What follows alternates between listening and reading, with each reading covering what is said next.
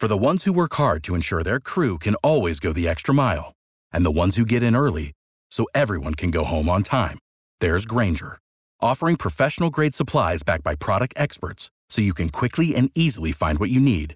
Plus, you can count on access to a committed team ready to go the extra mile for you. Call, clickgrainger.com, or just stop by. Grainger, for the ones who get it done.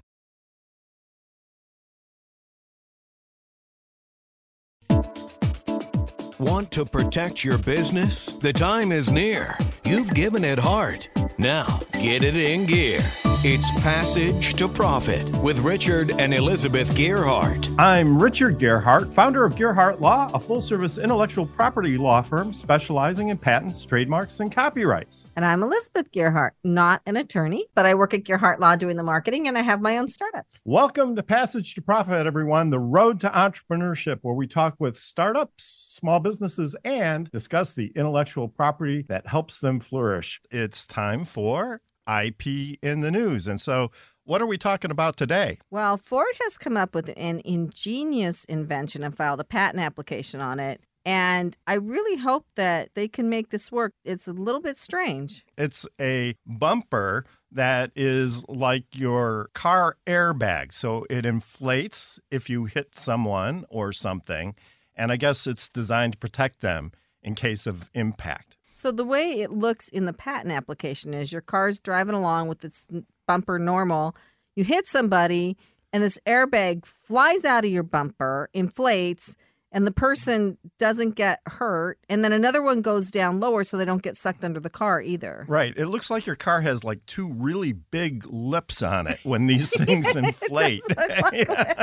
And, you're not getting hit, you're getting a big kiss. so. I, and I assume it could be used anywhere on the car. They showed in the initial figures that it was in the front. I really think, though, that putting them on the back bumper makes a lot of sense because lots of times people are backing out of their driveway and there's that kid on the bicycle or not paying attention and you know you're not going too fast right? And so if you hit them maybe it'll prevent some accidents that way. I don't know. Now it's time for richard's roundtable and i'm going to ask our phenomenal guests what they think about this situation. Julie livingston what do you think about this crazy idea from ford? Well it sounds interesting, but it also sounds very complicated. And so I'm wondering if it will be sort of easily understandable by consumers. We were all kind of skeptical when we heard about inflatable car bags on the driver's side.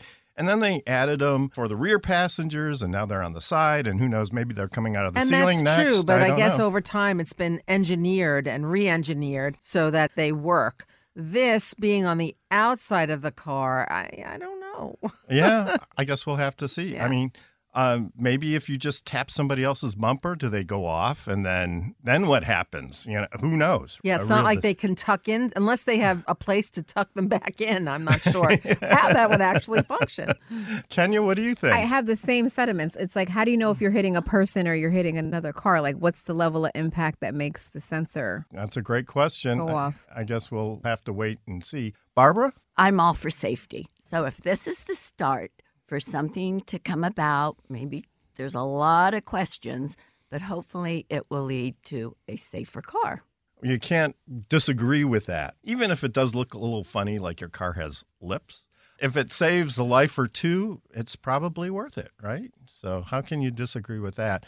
Lee, what do you think? couple of things. One, are the bumpers gonna match the color of my car? and then and then what happens if the bumper gets a flat? Like is there a patch kit that comes with it? I've often wondered, you know, when airbags like and then what happens what happens then?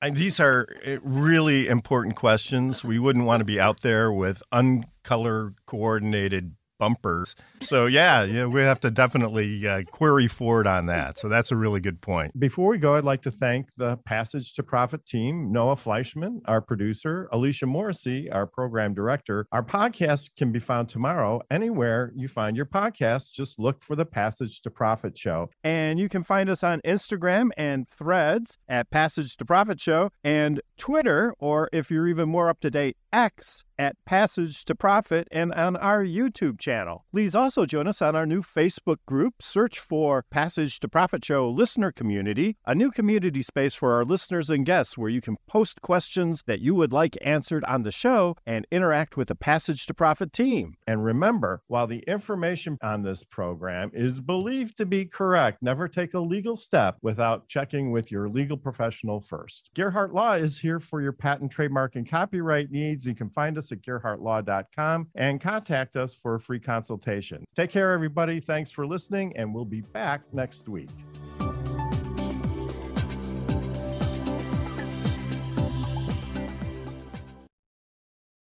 For the ones who work hard to ensure their crew can always go the extra mile, and the ones who get in early so everyone can go home on time, there's Grainger, offering professional grade supplies backed by product experts so you can quickly and easily find what you need. Plus, you can count on access to a committed team ready to go the extra mile for you. Call, clickgrainger.com, or just stop by.